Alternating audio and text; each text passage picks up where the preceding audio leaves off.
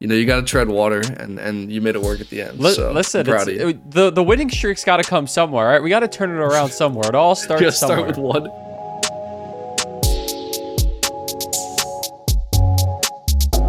Hello, everybody, and welcome into another edition of There's a Lot Going On, the only podcast that takes bike lessons from Joe Biden. I'm David Arroyo, joined as always my pal Tom Shively. Tom, the NBA finals are over. The NBA draft is right around the corner. I've just told everyone everything we'll be talking about in this show. So, Tom, you know, before we get started, I got to know how are you feeling, especially coming off of the heartbreaking NBA finals defeat to the Golden State Warriors?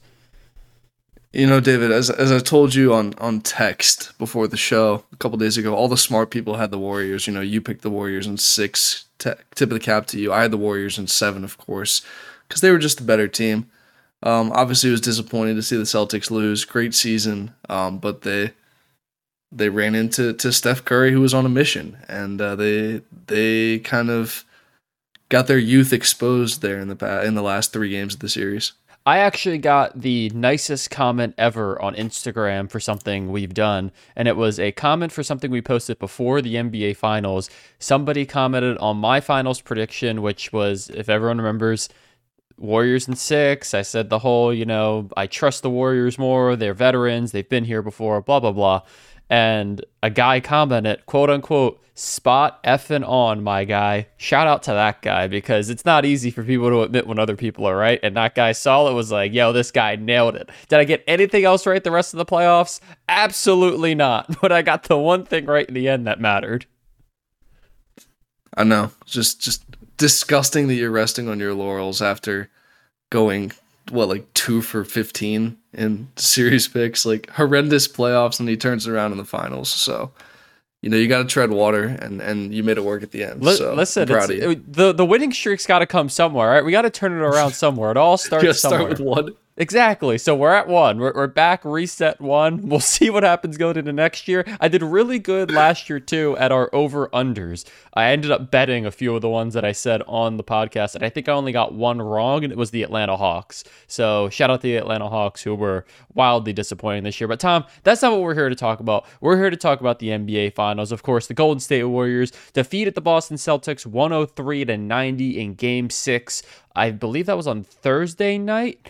Uh, so there, there goes the Warriors. Four championships in eight years. Steph Curry finally gets his elusive Finals MVP. Uh, he played fantastic in the closeout game. Thirty-four points, seven rebounds, seven assists. He also added in two steals and a block, so he just controlled the game from start to finish. I actually saw Steph Curry is now second all time in points per game in closeout games behind Michael Jordan. So the only guy who scores more points in closeout opportunities is Michael Jordan. So that's an incredible stat to be a part of if you're Steph Curry. Uh, but Tom, like we mentioned, four championships in eight years. This nucleus of Steph, Klay, Draymond can't exclude Andre Iguodala. That is their fourth title collectively. Steve Kerr, of course, the coach for all of these. Where do you kind of view this Warriors dynasty all time with some of the other great NBA dynasties? I think it's interesting because this this team you could argue is the worst of the four championship teams. I don't really think it's it's much of a debate, honestly. That this, I would say, the 2015 team that won was was maybe a little bit better than this one. It's close. Um, I think you have Steph Klay. It's one of those two, I guess, is my point. And you kind of have, you know, Klay who's coming back from three years of injuries. Um, Steph who's been banged up. This team, you know, loses in the play-in round last year, and then suddenly kind of flips the switch. And and you know, we talked about it all season. Makes you remember, oh yeah, it's the Warriors. And I think because of the way that they that they play, that they're able to, they, you know, they really did change the game. And in terms of dynasties, you look at what like the, the past three big dynasties have been what like Miami maybe. Um, if you want to look at them, San Antonio, the Chicago Bulls. I, the the Spurs and Bulls obviously both have more championships in their runs. I I'd, I'd probably rank the Warriors three out of those three. I might put them ahead of some of those Lakers dynasties. Um, but in terms of those like 90s since the 90s, I think Jordan the, the six titles in eight years is is a little bit more impressive to me. I think the Spurs kind of with the the talent that they had, the Hall of Fame talent, it probably ranked them ahead. But this Warriors team, I mean, to do it in the the super team era of the NBA, and sure they have a couple of those titles that are super team titles, but I, th- I think that that maybe lessens the dynasty a little bit for me because they had Kevin Durant and they kind of win the title and then go get a superstar. I, I think to me that puts San Antonio and, and Chicago a little bit ahead of them on, on the all time hierarchy, but it's still obviously a, a great team. So if we're talking all time dynasties, for me, I think I'm with you. The 90s Bulls are still the best dynasty in NBA history, just what they were able to do in that 10 year span. You know, we, we go to eight, but even those, you know, if you extrapolate it out, just that 10 years, they were the most dominant team in the NBA from, you know, the decade of the 90s. It was dominated by the Bulls. And so, there for me, probably the best dynasty of all time. I think despite the fact there weren't many teams in the league, what the 60 Celtics did, I think can't really be ignored. I mean, the number of, I mean, they were just winning every single championship. Wow. Now, Celtics praise. Wow. Li- listen, it's impressive no matter how you, you slice it. And they were, it wasn't like they were, they were beating consistently somebody who was a consensus top 10 player of all time and Wilt Chamberlain. So, you know, we talk about Wilt Chamberlain as this mythic, godlike creature, and they just kept beating him. So clearly they were doing something right. So I think the 60s, 60s Celtics are kind of what they did to set the league in motion, I think is really impressive. I still would rather have the Kobe Shaq Lakers as well over this Warriors team. I think that one's pretty close. I think the Spurs is interesting because you're right, the Spurs have more championships, but it, it feels like it took the Spurs a long time to accumulate those championships. The Spurs is more about longevity than it is peak dominance, where, you know, the Spurs won those two with Robinson and Duncan, and then they won three later with uh, Duncan, Parker, and Ginobili, but they were never, what was the most they won was back to back. They never won had a three-peat. And the Warriors never had a three-peat either, but still 4 and 8 years to me is a little bit more impressive than what the Warrior what the Spurs did in terms of longevity. Um so yeah, I think peak performance the Warriors were better, but I think the other point you made that kind of hits the nail on the head, the reason or the the way people will discredit the Warriors dynasty, and I don't think it's unfair, is the Kevin Durant years. It was the you were already a 73 win, quote unquote, best team ever. You lose after being up 3 1, and then you go get Kevin Durant. And, and when you combine all that together, the the 3 1 collapse, I don't think any other dynasty I mean, they're literally the only team to do it NBA Finals history, but no other dynasty has that kind of a black mark against it where, you know, they were such heavy favorites at that point and then to lose, I think that's a huge black mark. And then going and having to get Kevin Durant the way they did, because I think you and I are honest about this. They don't win those two championships without Kevin Durant. It's not like they didn't need Kevin Durant. So I think that diminishes them a little bit. And so I'm going to take back, I think, something I just said. The Spurs are probably ahead of them, but, you know, it's it's still impressive what they did and to maintain this nucleus of players as like you mentioned we are in the super team era and this nucleus of Steph Klay Draymond they never left they Klay Thompson I remember the rumors swirled that oh he's going to go to the Lakers he that's where he wants to play his dad was a Laker that's just his dream is to play for the Lakers and then he stayed. He re upped. Steph Curry kept re upping. They're going to have a decision to make this offseason about Draymond Green, but I fully expect they're going to keep him. And now they're built for the future, too. Jordan Poole is young and emerging. We haven't seen James Wiseman in over a year and a half, and he was the consensus one or first or second best player in the draft. And what is this team missing? A big guy. They're missing some length. So if he comes in and is good next year, they're ready. Jonathan Kuminga looks like he's going to be a direct one for one replacement of Draymond Green.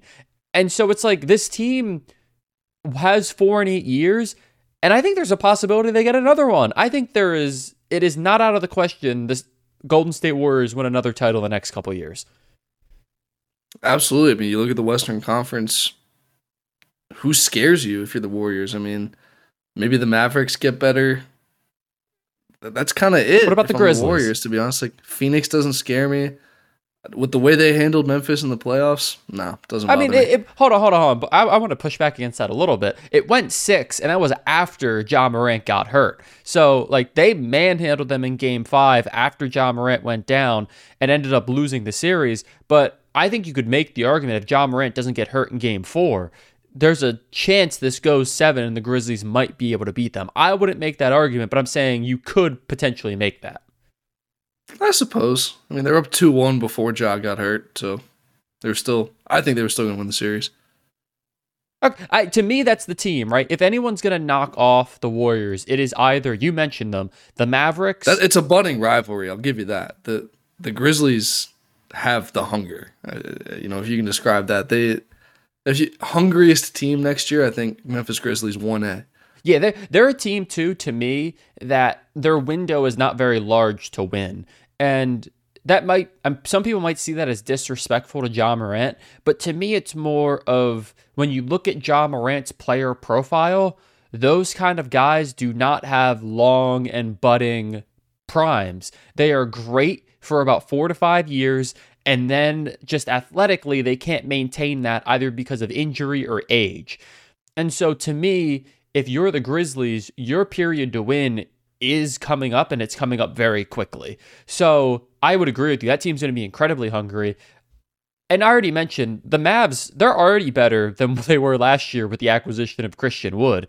They needed kind of that pick and roll number two big man next to Luka Doncic, and he's a massive upgrade over what they've had the last couple years. And I've heard some people bring up, you know, he has a bad attitude, he doesn't really want to win. I don't think that's necessarily fair when he went there originally expecting to play with James Harden and compete for championships, and then the James Harden immediately wanted to leave. So it, I don't know if I if I'm Christian Wood, this is going to be a much better situation for him, and I, I think the Mavericks are the other team who could compete. But yeah, other than that, I mean, unless LeBron James and Anthony Davis come out just absolutely on fire next year, you know what? One more team I want to throw out there. Curious your read on them, the Los Angeles Clippers. All right, does Kawhi come back? Is that a team that could give them some trouble with their length, both with Paul George and Kawhi Leonard? Can can they give the Warriors some trouble? Mm, they're too old. I'm not worried.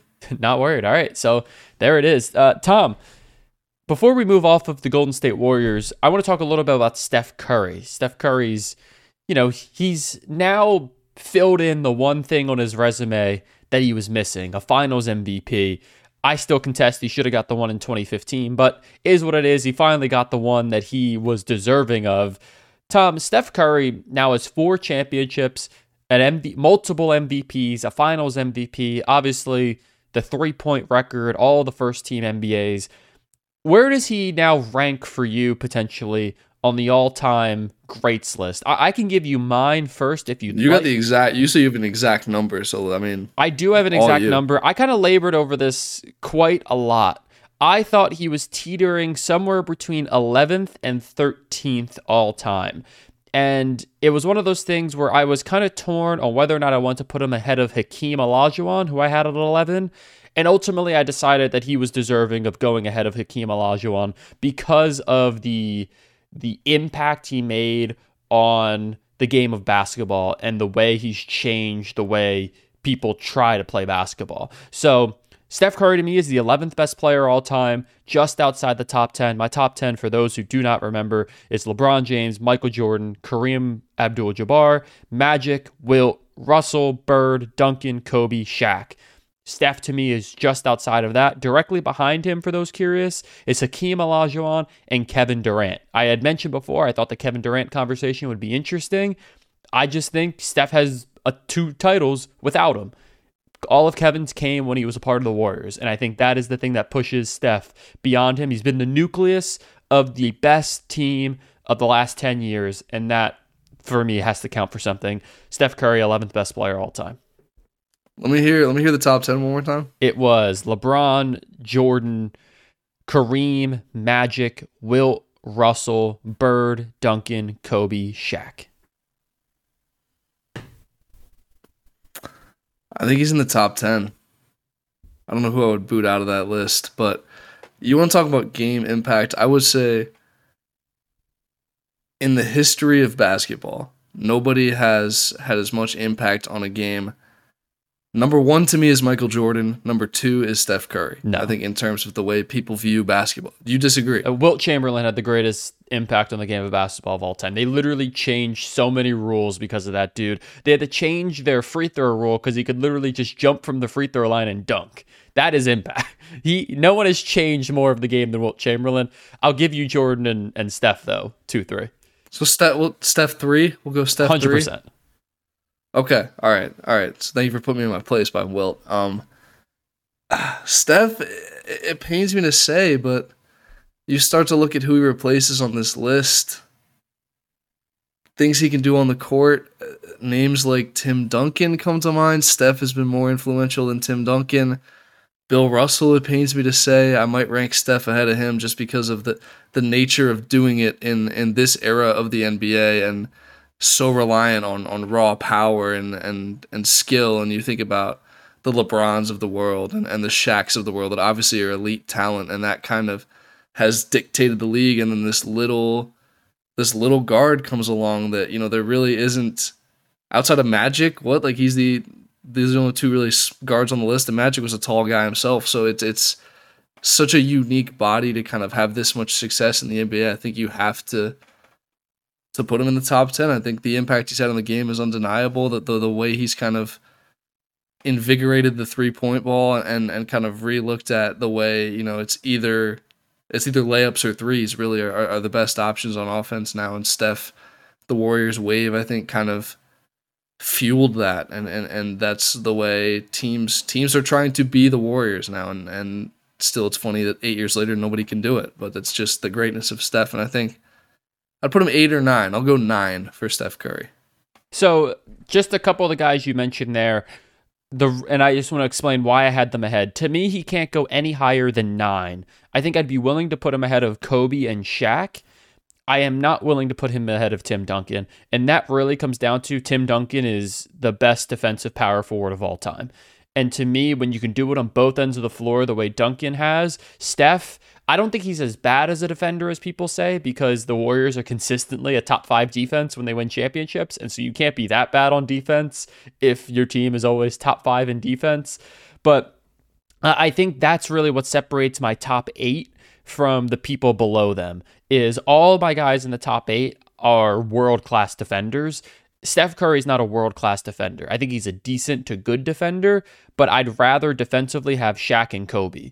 And so that's really, really what it comes down to for me when I'm separating everyone else from Steph Curry. But Steph Curry, like you mentioned, offensively, Steph Curry might be the greatest offensive player in, in NBA history. I, I actually think you could make that argument between the three point record, between, I I mean, Steph Curry is that guy, right?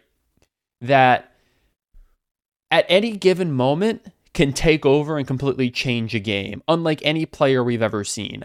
You and I have talked about this before. The number of times we've watched the Warriors be down like 15 and then suddenly they're up four it's it's crazy. And it's all because of Steph Curry. It's all because of the gravity he brings to the game of basketball. So you could argue that's just as valuable as somebody's defensive prowess. But again I would rather have the the strong defenders. So that's why Steph Curry for me is 11 and it's going to be pretty hard for him to move higher unless he just wins like four more championships or something ridiculous fair enough fair enough All right, Tom, let's move on to the losers in this situation. That, of course, is the Boston Celtics.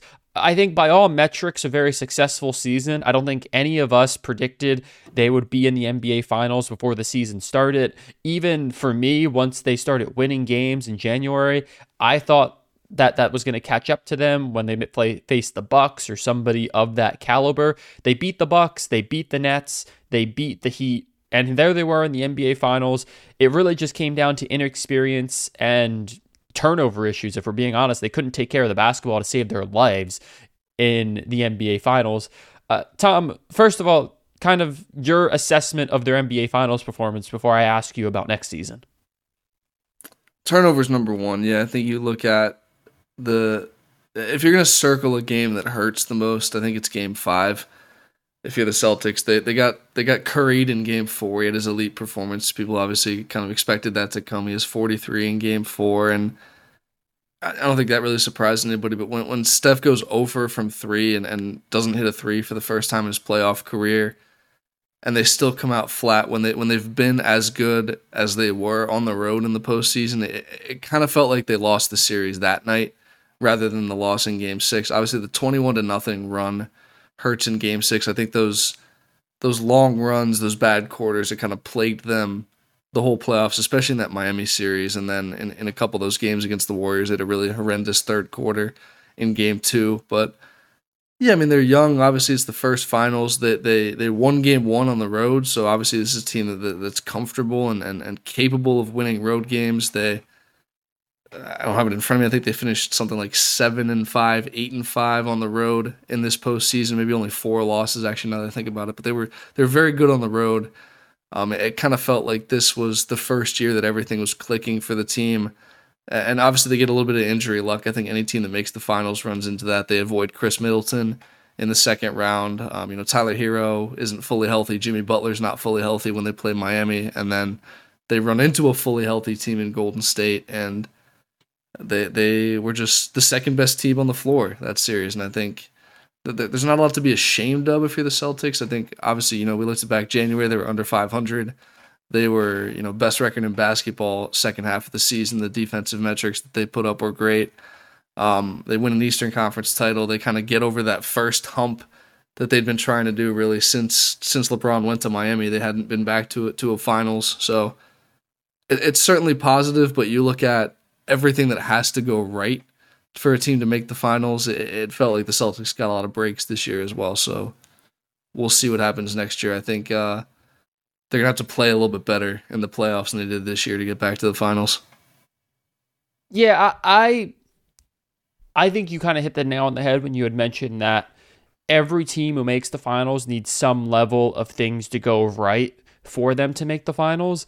And I just think the the main thing they needed to go right to make these finals was the Khris Middleton injury.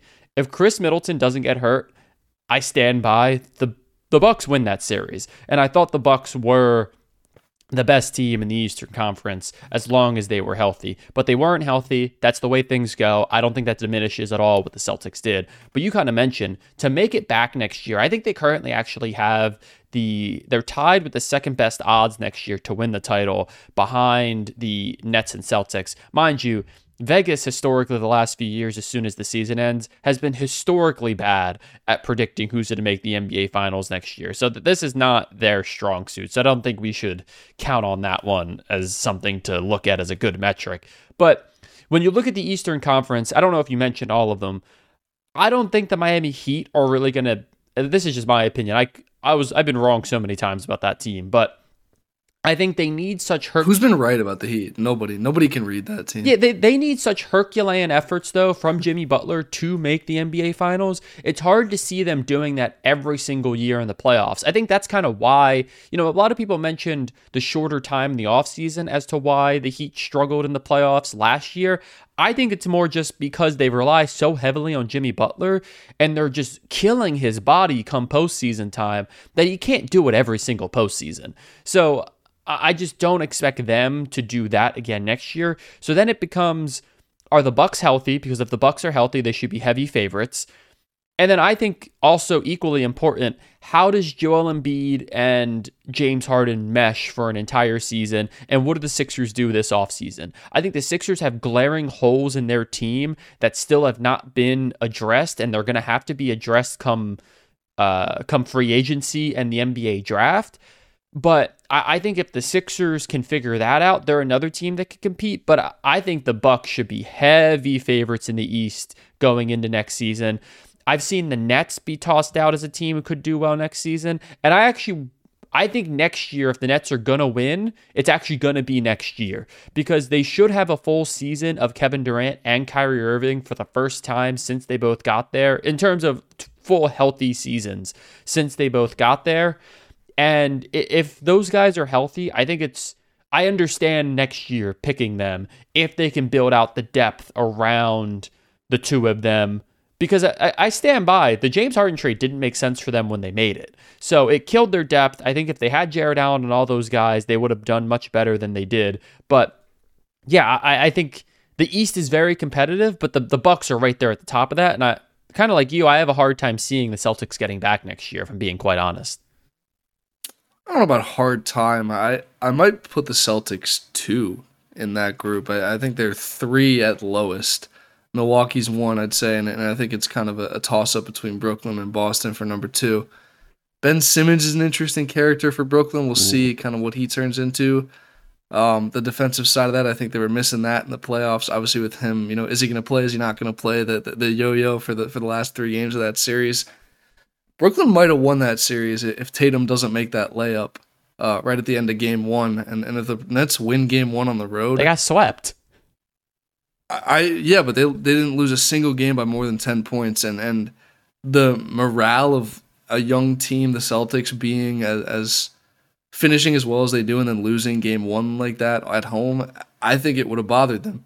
And I think the Nets probably would have won a couple more games in that series too. I know it's, a, it's quite the take, but yeah, that's that's quite I, revisionist I think, history of what happened. Uh, that that series. What what did I say that was wrong? I I I just think the Celtic or the Nets needed Kevin Durant to play better than he did to win that series. Kevin Durant was I wouldn't say locked down, but about as close as locked down as you can get for Kevin Durant in that series. And so they weren't winning that series with Kevin Durant playing how he did.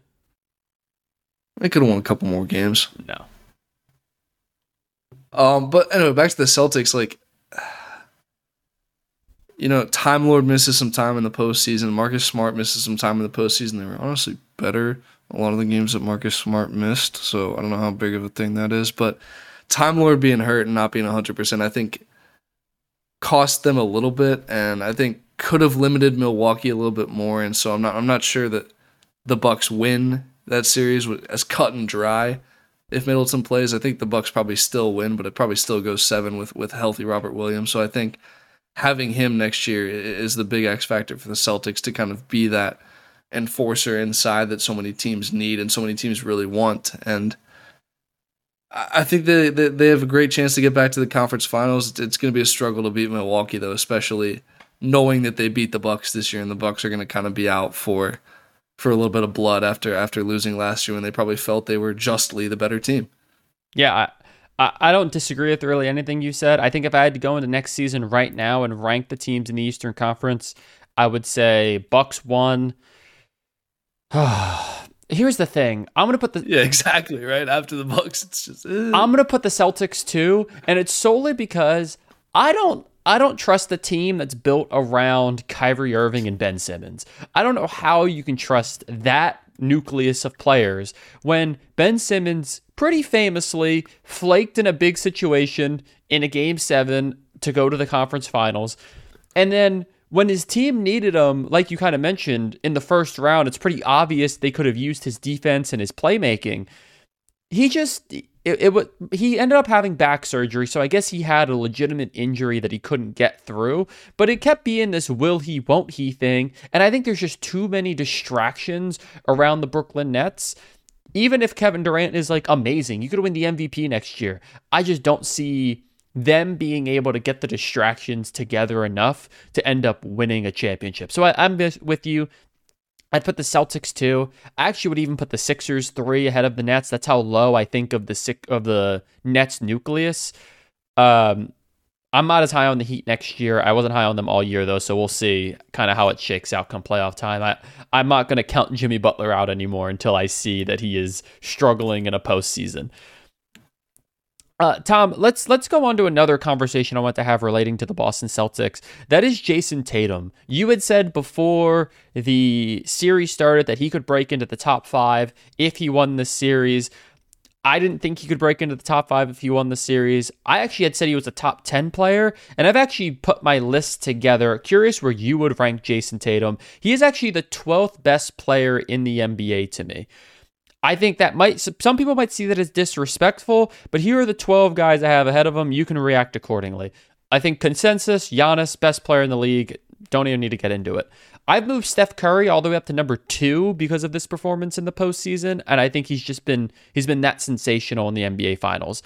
I have Joel Embiid three, Luka four, Jokic five, and to me, those top five, whatever order you have them in, that's the top five. So number six, LeBron. Seven, Kevin Durant. Eight, Jimmy Butler. Nine, Kawhi Leonard. 10, Ja Morant. 11, Damian Lillard. And 12, Jayson Tatum. A couple of these are legacy picks. So Kawhi Leonard and Damian Lillard, I'm giving them past performance bumps as opposed to what they did this past season because of injury. So they could easily fall out of where they are right now, but that is my 11 ahead of Jayson Tatum at 12. Can I get uh can I get 6 through 11? Sure, again? LeBron James, Kevin Durant, Jimmy Butler, Kawhi Leonard, Ja Morant, Damian Lillard. First thing that sticks out to me is Steph Curry at number 2 cuz you came on uh, you know, a couple weeks ago we were doing this. Where where's Tatum going to rank? And and you gave your top five, and it was that top five. But Steph Curry was, was he was five. What seemed like a, a relatively distant fifth, and uh, you know, you you then went on to say with Tatum, it's going to be tough to kind of move based off of one finals performance. But then here we are with Steph Curry Oh yeah, based off one performance, I'm just going to bump him Steph Curry's not one so. finals performance. This is Steph Curry's fourth. Well, no, it's it's one finals performance from what you do then to what you do now. Yeah, it is one performance. Okay, fair, fair. I'll, I'll give you that. I just I I think Steph Curry was so impressive in these finals. It it moved the needle for me. Where every guy behind him has not done it in NBA finals before. I don't think you're wrong. I think that I, am just saying. I think that's the point I was trying to make about Tatum. Whereas if he had had an elite series like Steph did, then you could have to have the conversation. Obviously, that's not what transpired. Jayson Tatum was, was very pedestrian in the NBA Finals. Um, I, I, would say bad in some games. Jayson Tatum was, and uh, I I have a hard time putting him in the top ten when. The, the, the thing with Tatum is he's he's obviously the best player on the team, but there are consistent nights where he's not the best player on the floor for the Celtics. I think Jaylen Brown, you know, maybe one game out of every three is the best player on the Celtics floor. I think all the guys ahead of him are, are unquestionably the best player on their teams, the leader every night. And I'll put him ahead of Dame, maybe. I'll put him ahead of Kawhi, maybe. Like, he's 10th, I think, max. I, I don't think, obviously, the top five is the top five. LeBron's ahead of him. Um, I think Durant is still ahead of him. I think he's about neck and neck with Jimmy Butler, but Jimmy, I think, has had clutcher playoff performances than Tatum. Tatum can hang his hat on Game Six against Milwaukee. I think that's kind of his his crown jewel so far in terms of clutch playoff performances. Which you know to do it at, at the defending champs an elimination game is obviously really impressive. But Jimmy, you know, putting together a few key finals performances, I think almost taking the six, almost taking the Heat to the finals with, frankly, a, a, team that wasn't as good as the Celtics. I think I'd probably lean Jimmy. So 10, 10 for Tatum. that would actually put him nine. So here are the guy. Uh, you're. I have I have Jimmy ahead of him. Yeah, yeah, yeah. Let me let me go ahead. Let me. Here are the three guys that he'd be jumping on my list if you put him nine. Oh, okay. Kawhi Leonard, okay. Ja Morant, Damian Lillard are the three that he would jump. Ja's an interesting one. Mm. See, for for I take him ahead of Ja. He's done more in the playoffs than Ja. I mean, Ja's been hurt, but he's. Uh, I'll put him over Ja. I mean, in- injury counts or something. So if that's like what you want to, how you want to differentiate it, that's fine. I think for me, when healthy, I've seen Kawhi Leonard do it more, so I'm taking Kawhi Leonard. And then really, what it came down to for me, Ja Morant and Damian Lillard over Jayson Tatum, I think they're all kind of in the same conversation of player. Those guys they give me an elite trait. Jayson Tatum doesn't have an elite trait to me. They're elite. Damian Lillard's an elite three point shooter, and Ja Morant has elite athleticism. I don't know what Jayson Tatum's elite trait is. I think he's great at a lot of things. I don't think he's elite at anything. And so for me, that is the differentiator from basically 12 down. Is I don't think any of those players are elite, and I actually don't think anyone outside of I think once you get past Kevin Durant, I don't think any of those dudes are superstars. I think the top seven guys are all superstars. Everyone below that is not. So I I, I think Jayson Tatum, he still has a lot of work to do, and I'm hoping. And he seems like that kind of guy. He seems like the kind of guy that making the NBA Finals will motivate him to work even harder and continue to improve his game. But I can't put a guy in the top 10 who can't dribble with his left hand.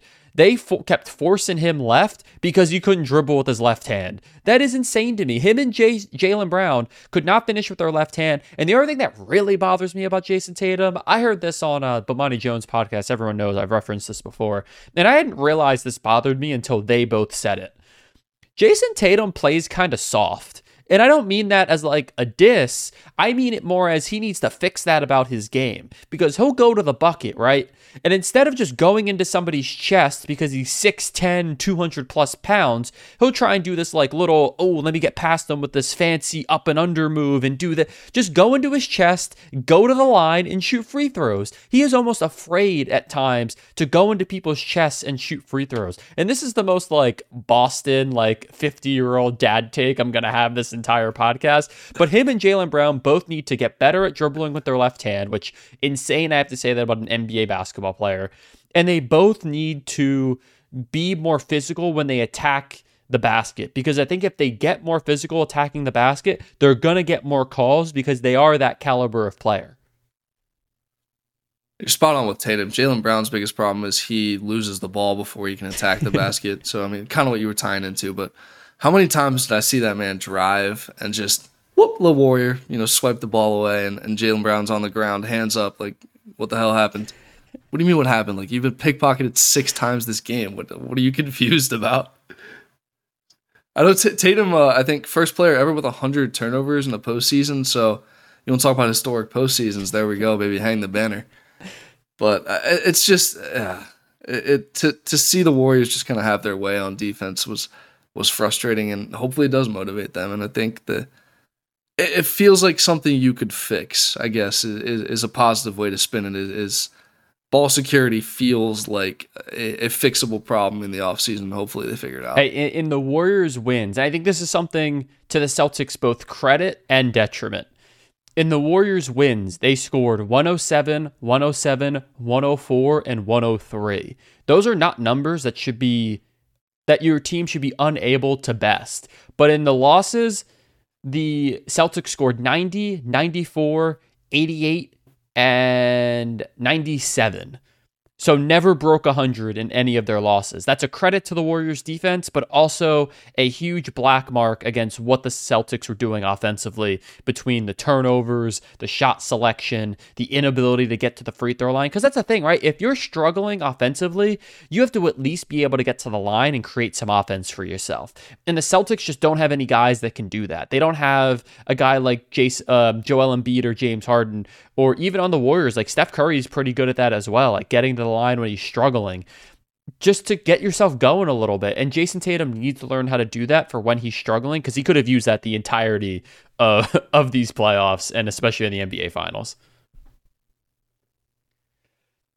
All right, Tom, do you have any other final thoughts in the NBA season before we, we move on to postseason territory?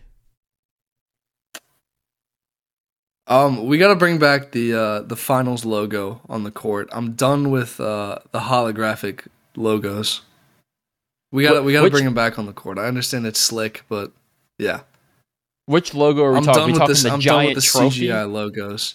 It doesn't need to be the giant trophy. Even just like a little NBA Finals, like with the trophy. You can leave the presented by YouTube TV on there. That's fine. Whatever. But I'm not a big, you know, projected logo on the court guy. I thought it looked weird in the bubble. I think it looks weird now. Sorry. Well, I get it. It's, it's probably more cost effective. I would say it's not going anywhere because of the money that's tied up in it. But the other thing I want to say about the court logos, it would actually add an interesting dimension to the game because good ball handlers are going to intentionally bring their defenders over toward that logo because it's slippery because they know if they cross at the right moment that guy is falling down so it adds a fun element to the game of okay what guys are doing this what guys aren't doing this true true all right, Tom, let's move on then into the postseason territory. Of course, the first thing up is this Thursday, the 2022 NBA draft. I'm just going to put it out there now. I don't like the NBA draft nearly as much as I like the NFL draft, but it does have some of the same appeal because of, you know, the hope and promise of the future and potential of these players. Tom, I have five categories we're going to go through for players and one team category to kind of determine what is the cream of the crop in this draft and kind of who should be ignored. Top, let's start at the very top. Best player in the 2022 NBA draft. So the uh, let me let me phrase it as a, a sentence. The best player in the 2022 NBA draft is. Oh, this is a good one. I I've been back and forth on this one. I really like Chet, um, but I think in terms of athleticism, what you're going to get, who translates best to the modern game. I know I'm giving you the analysis before the player, which is not what you, which is not what you led me to do. But I'm cool with that. I, I think it's Jaden Ivey. I think Ja Morant is the comparison that goes right to me. Obviously, a little bit of Big Ten bias for me, maybe, but just to see it almost felt like he didn't want to be at Purdue this year, and and to see him kind of the athleticism that he has on the court, the way he can get to the basket. I think I'll say Ja Morant again, but that just kind of translating his game to that, and I think there's there's room for that in the league, and I think he can kind of step in and he'll probably score a lot of points on a bad team in his first few years, and I think he he can kind of translate, and I, I just I trust him a little bit more than, than some of the big guys ahead of him. So I really like Jaden Ivey. I think he's going to be really good. The one thing that I actually have discovered reading some profiles about him and watching some videos, this was, again, we were just talking about this, so it's wild. I'm bringing it up again. He can't go left. He, when he goes left, he seems to have an inability to maintain his athleticism and he loses the ball a lot or puts up some bad shots. I think that's, again, correctable. So you know, his athleticism is going to be the reason he thrives at the next level because he has that burst of a Russell Westbrook and he can go and elevate over guys. And this last year, he really developed a strong outside shooting touch, which a lot of the athletic guys don't have when they get into the league. So I'm with you. I think Jaden Ivey is going to be great. He's one of the guys I'm a huge fan of going into this draft. But to me, you mentioned his name already. Best player in the draft is Chet Holmgren. I refuse to make the mistake that I made last year when it came to Evan Mobley and seeing a guy who is as long and rangy and has the all the tools you're looking for and look at that guy and say, "No, I'll take one of the safe bets. Give me the huge swing of the potential of Chet Holmgren because at minimum, even if he doesn't pan out to be obvious best player in the draft, he is an elite rim protector right now with nothing changing from his game. He's going to be an elite rim protector. And so you add into that what he can do offensively. He can initiate offense at almost seven feet tall. He can shoot over basically every player in the league, I assume, except for Kevin Durant, maybe. And so it really just comes down to, you know, will he fill out his body? I think even if he doesn't, he's going to end up playing the four a lot more than he plays the five in the NBA. And I just think his skills translate to exactly what you're looking for in the NBA at this time. How much does the size bother you? It feels like he doesn't. Especially later in the season, was getting bullied inside by college kids. I think that is an overstatement by a lot of people because if you go back and watch the game against Memphis, Jalen Duren is, by all accounts, a massive human being, like just absolutely yoked and Jalen Duren was not pushing him around. He can, especially in the post, he can absorb contact a lot better than people give him credit for. That may become more of an issue at the next level, but even look at like a Kevin Durant. I think that is the comparable as Kevin Durant. I'm not saying he's going to be Kevin Durant for the record, but in terms of profile of size, he looks like Kevin Durant. Kevin Durant doesn't get bullied on a basketball court. I think it's more about your mental toughness and your ability again to absorb the contact as a small as a thinner guy i don't think it's going to be as much of an issue as people think. And again it's because i think he's going to end up playing the four a lot more than he plays the five. I think when he's playing the five it could become an issue against you know the joel embiids of the world. But how many joel embiids are there in the league? There's one. Uh, jokic is the other guy who can really bully somebody in the post right now. So there's two guys in the league who can do it. There aren't many power forwards who are going to be doing that to chet holmgren. So i think i think he's going to I think it's being overblown the issue of his his size. Evan Mobley again, I think that's the comparable in terms of recent draft. They're the same exact player profile if you really look at them play and I think Chet Holmgren is a better defender, which is saying a lot cuz Evan Mobley is an excellent defender. Interesting. All right. All right. All right, Tom, let's go over then to the most overrated player in the draft. I actually think Chet Holmgren, for a lot of people, would fall into this category. But, Tom, for you, the most overrated player in the 2022 NBA draft is?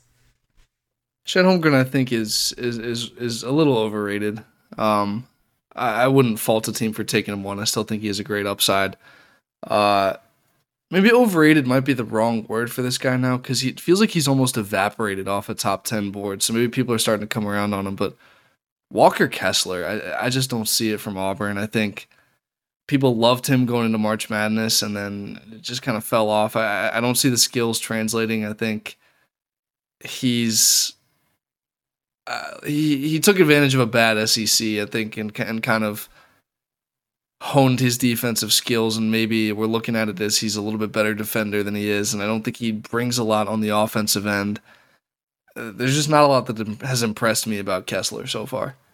Yeah, I mean Walker Kessler, I'm kind of with you.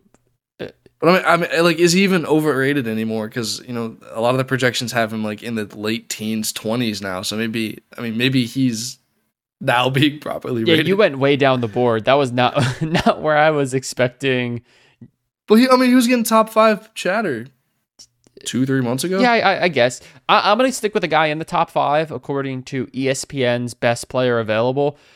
I think Keegan Murray, as much as I I like his game in some ways, and he's a good shooter. I think the easy ways to knock him are his age. He is an older player, and I never like that going into the draft, especially if I'm spending a lottery pick. I want I want to 19, 20 year old. I don't want a guy who's going to be 21, 22 by the time we finally start.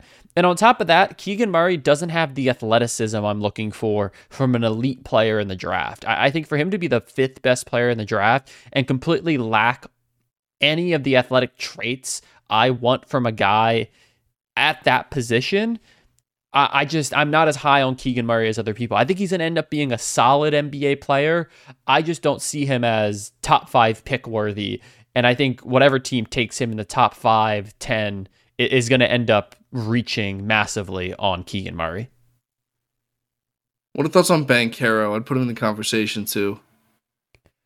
Yeah, that translates. I think Ban- Uh, I didn't put this category on our list. I think Paolo Banchero is the safest player in this draft. If you just want a guy who's going to walk out there and give you 20, much in the same way Cade Cunningham does, just take Paolo. I think Paolo is going to be a walking bucket the day he gets into the league. Now, how that impacts winning potentially, I don't know. I, I don't know if he has the playmaking ability to be a high impact player in the NBA, but in terms of just raw scoring ability, I think Paolo is the safest bet in this draft of a player who's going to be a consistent contributor.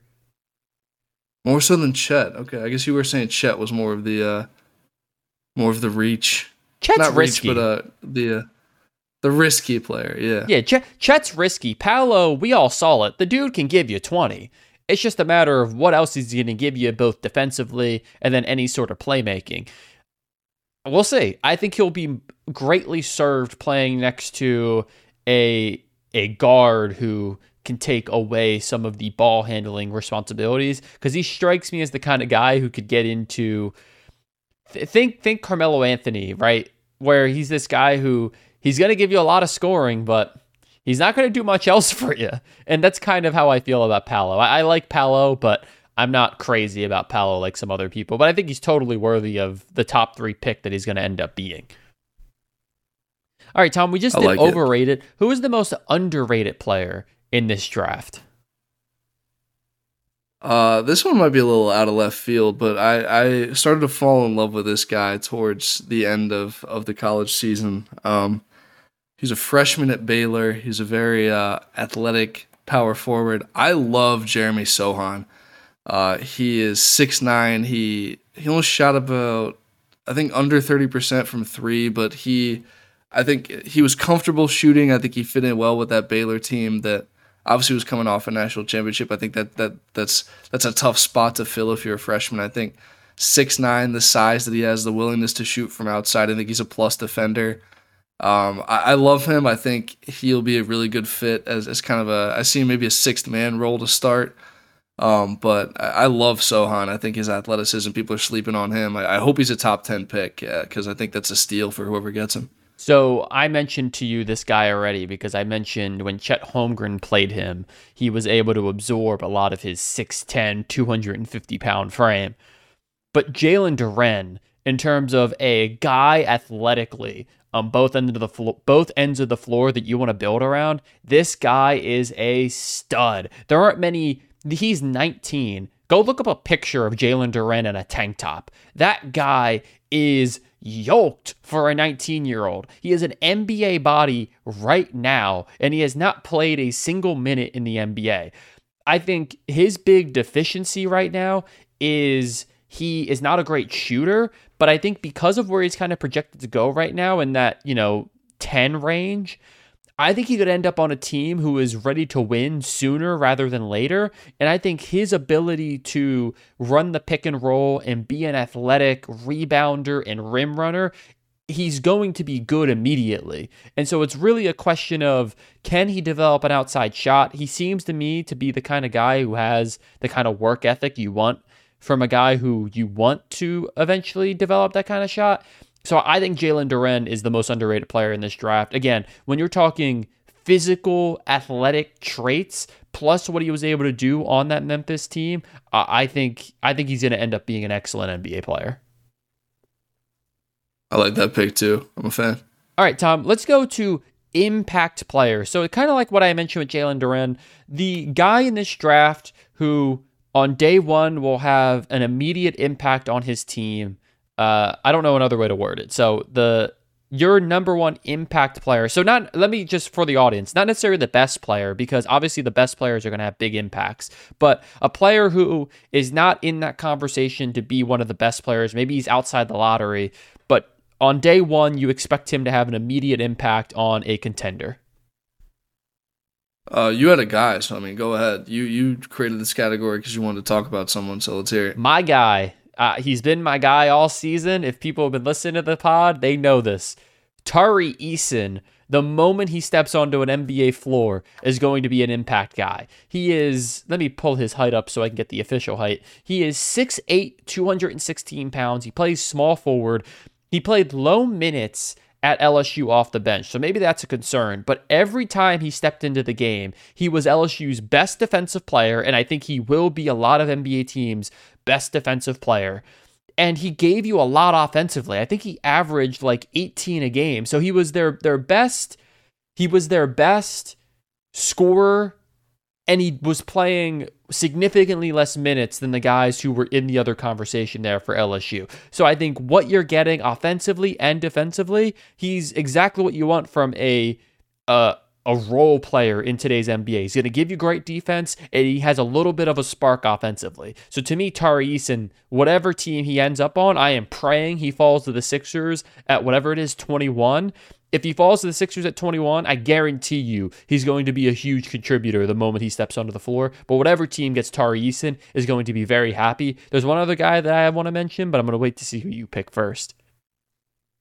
Uh, I had two as well, so I'll pick my number one, and then you can go with your second one.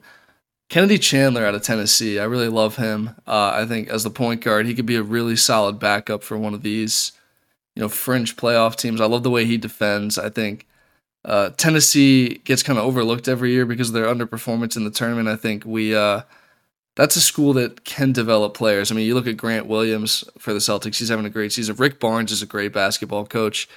Uh, he was there with Kevin Durant at Texas, I think. Um, so you know he's had his share of NBA talent. I think Tennessee, the way they play, kind of translates well to the NBA. So I like him as a backup point guard. He can score. He can get to the basket. I like his defense. So Kennedy Chandler for me, Tennessee. So my other guy that I really liked in this category, curious if this was also your number two. I think Ochai Agbaji again, as in terms of a guy who not my number two. That was yours too.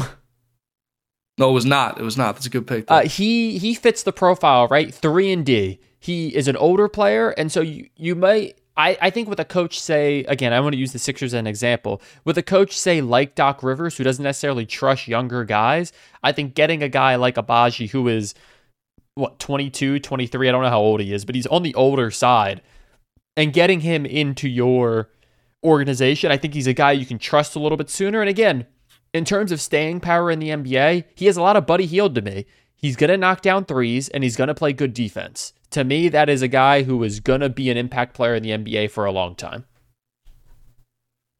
I liked EJ Liddell too. Was the name I was going to throw out there. I think uh, staying at college really helped him develop.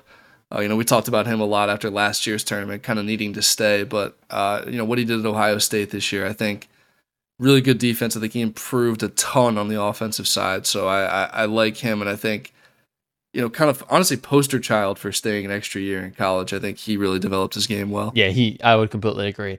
Uh, Tom, let's move on then to the teams in this draft. This is going to be our last category for the draft. Who is the team in this draft most needing a good draft? So, so what team needs to have the best draft?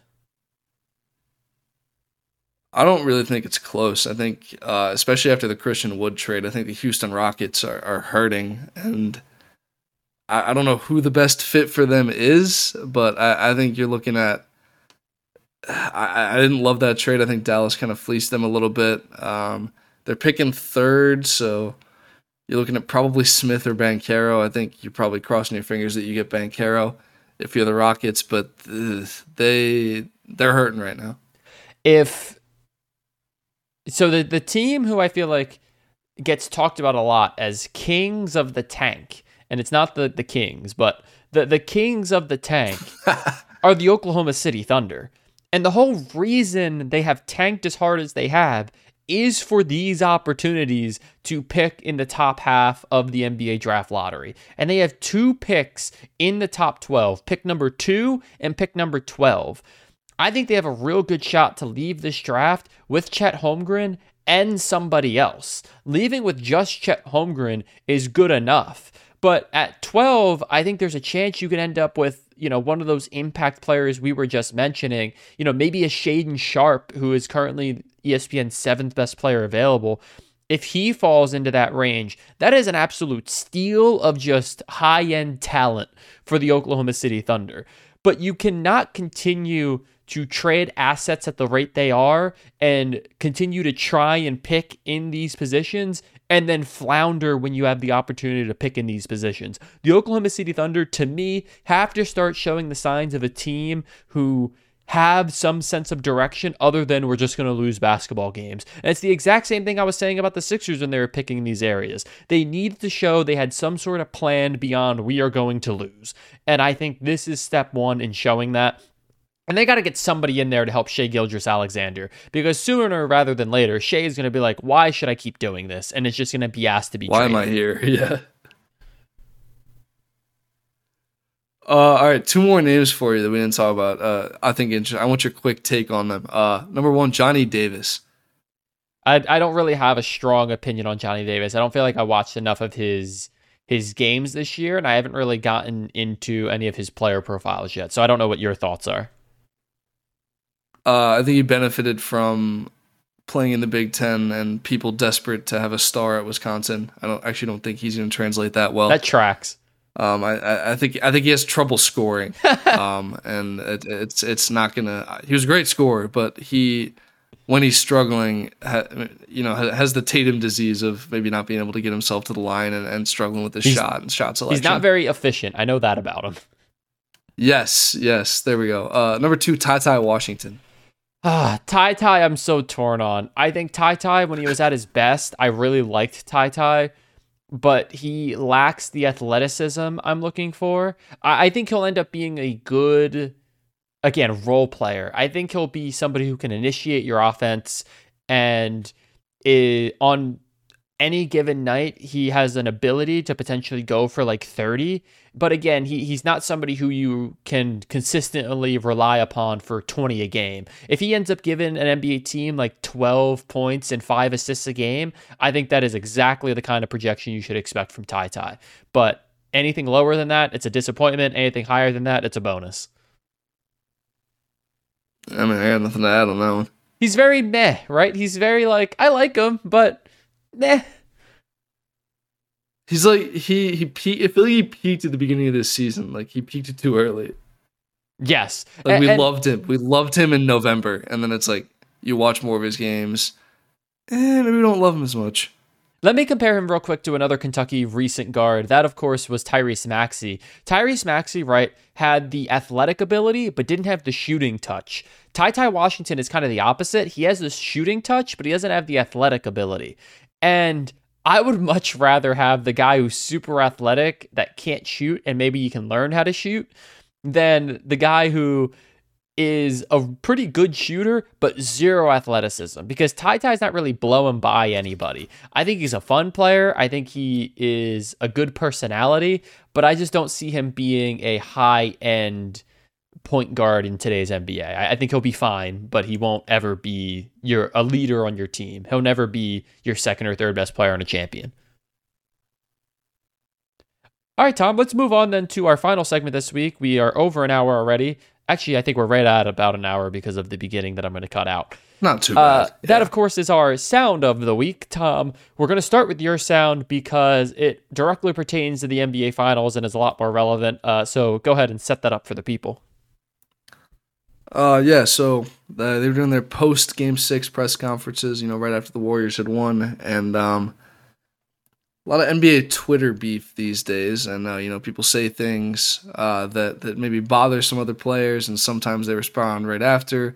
Sometimes they let it simmer for a while, like Klay Thompson chose to do. So uh, let's take a listen. There was this one player on the Grizzlies who tweeted strength in numbers after they beat us in the regular season, and it pissed me off so much. I can't wait to retweet that thing. Freaking bum. That I had to watch that. I'm just like this freaking clown. Okay. Okay. Okay. Sorry. That memory just popped up. You're gonna mock us? Like you ain't ever been there before, bro. We been there. We know what it takes. So to be here again, hold that. Strong words from Klay. I don't know if you could see the tweet on there, but it, it's strength in numbers tweeted by Jaren Jackson of the Memphis Grizzlies when they beat him in the regular season. Strength in numbers, is, of course, the Warriors you know, rally cry, I guess if you want to call it, about that. you know their playoff run, kind of their their slogan, their mantra for the past few years. I thought it was kind of corny by Klay. Um, I I don't love going after a team like two rounds after. It felt like like dude, you've already put them to bed. Like you know, after the NBA Finals, congratulations, like rest on your laurels, but it felt weird timing to me. Like maybe do that after you beat the Grizzlies, and I get it, like unfinished business and all that. But it really like you're obviously better than the Grizzlies. You won four championships. Like you're, classier, Klay Thompson. No, you know what? Uh, this is the level of petty I aspire to, right? Where you, what I like about what he did is kind of the opposite of what you don't like. I think is he beat them in the semifinals. And he could have taken that opportunity to be like, man, they tweeted strength in numbers. We use that as motivation. No, no, no. They were so annoyed by this. They used it as motivation through the NBA finals. And I just love the pettiness of like, like, oh yeah, strength in numbers, hold that. That's what we did. We got another NBA championship. What did you do? Lost to us. Hold that. Your tweet that after a regular season game? Hold that. This is the kind of energy I want from more of the players in the Sixers because not enough of them have this energy. And we just need more of this in the NBA at large. I loved this from Klay Thompson. Bottom line is the uh, we got to stop the regular season mock tweets. I mean, you're setting yourself up for a disaster there. Come on, the regular season doesn't matter that much. So Jaren Jackson, put the phone away, please. I mean, maybe he'll learn. Maybe he'll learn now. I mean, Ja Morant was still tweeting about that Grizzlies after- team is not going to learn. They're going to do well, what they do, and, and I hope it doesn't change. The follow up, I don't know if you saw, was Ja Morant tweeted that uh, something about like they own property in the Warriors' head, and Draymond responded and said, "We traded in that property for a piece over in Boston." So, also all the Iguodala tweets about when they were like this bum leaving Memphis because he doesn't want to build a championship here. That's like, I was just gonna go win another ring in Golden State. Okay. Not even that. That was always the plan. When the Grizzlies traded for him, the plan was to cut him, and then they got mad when he wanted to be cut. It didn't make any sense. All right, Tom. Let's move on then to my sound of the week. Uh, mine is very short eight seconds long. Hopefully, it plays properly for you, but if it doesn't, I can very easily explain it on the back end. Uh, the setup here is it's a weatherman at a local news station, uh, and it was going to be pretty hot all week, but he had something much more fun to say about that. When now we look at our 10 day forecast, it's looking a little bit like those Dallas Cowboys is peaking in the 90s. And that was it. So, if, for those who Didn't catch it. who have Didn't seen catch it, it. on Twitter, um, it was going to be high 90s all week in wherever this city is. I don't even know what city this is. And the weatherman says, quote unquote, it is going to be a lot like the Dallas Cowboys peaking in the 90s. I love it. Uh, This this man understands the assignment. He saw it and he was like, you know what? Good opportunity to make fun of the Dallas Cowboys, and that is exactly how I think. So salute to you, uh, weatherman, wherever this is. I actually have not a clue where this is. Do we need a uh, do we need a there's a lot going on weather forecaster for any reason? You know, I was thinking about this as well, and my immediate thought was it would be Rob Johnson. We'd have to call Rob Johnson to be the Mm, it's a good the, point. the yeah. Talgo weatherman, but yeah, no, I mean, We got to get him on the payroll. yeah, if the, The payroll that currently consists of nobody. if this guy wants to uh, be the official weatherman, if there's a lot going on, I'm okay with that. He, I just need to know who his team is because we know he's a Cowboys hater, but is he potentially a Giants or Commanders fan? Because if he is, that's a no go. We can't have that in our midst. Oh, why not? Why not? Come on. Listen, no. What do the commanders ever do to you? Uh, be owned by Daniel Snyder. That's what they did. Mm, okay. Very, Touche. very unfortunate that potentially the most. You know what? I'm not going to say it. I, I was going to. I was going to talk about what their old name used to be and an unwillingness to change. I'll just say it's incredible that they had the first black winning Super Bowl quarterback. Like astonishing that that is some that is somehow the team who had that. Dan Snyder has another notch in the resume, by the way. He has now also blown DC's chances to host a World Cup. So, very well done there by not renovating the stadium and uh, continuing to disregard anything that is of actual importance to the team. So, well done there. I saw it's the first time in a I don't know how long, but in a while that the capital of a country is not hosting any World Cup games. Like it, it just never happens. I'd be shocked if it wasn't the first time ever. Like, I'd be shocked if it had happened before. yeah, it's I mean, listen, shouldn't be the capital to begin with. What? Who said that? It's built on a swamp. It was built on compromise. It's a you know, terrible location. Great, great take. All right, Tom, that brings us to the end of another edition of There's a Lot Going On. Really all over the place today, but uh, you know, solid show. We got a lot of a lot of a lot of hot takes out there today. Let me just say. We we were really we were really firing the takes off. Uh, over the next couple weeks, I think going to be a little slow moving in the sports world, so we'll see kind of where we end up, what we end up talking about. We'll obviously do some draft stuff next week. We'll be doing some WNBA through the offseason, of course, waiting for the NBA and the NFL to start back up. But Tom, if people have made it to the end of this episode, they made it all the way with us through the NBA season. They clearly love the show. What they need to do is go into iTunes, give us a five star rating, tell us what you like, what you don't like. You can also give us a five star rating on Spotify or whatever your podcast listening app of choice is. Be sure to follow us on social media. All those links will be in the show notes of this episode. Twitter, Instagram, TikTok are the ones I'd like to highlight. And Tom, I just want to know uh, any final thoughts before we go this week? Yeah, it's Father's Day. Shout out uh, my own father, Steve, recovering from a, uh, a foot surgery. So, you know, glad he's doing well. He is back home, still in the crutches, but, uh, you know, he's getting better. So, uh, maybe a little bit of subdued Father's Day today, hanging out, maybe do some grilling, maybe order some food, have some uh, adult beverages, but it'll be fun. So, shout out, Steve. Hey, shout out to all the the dads out there, and shout out to uh, all the guys who were almost almost dads out there. For Tom Shively, I'm David Arroyo. Catch you back here next week for another edition. There's a lot going on.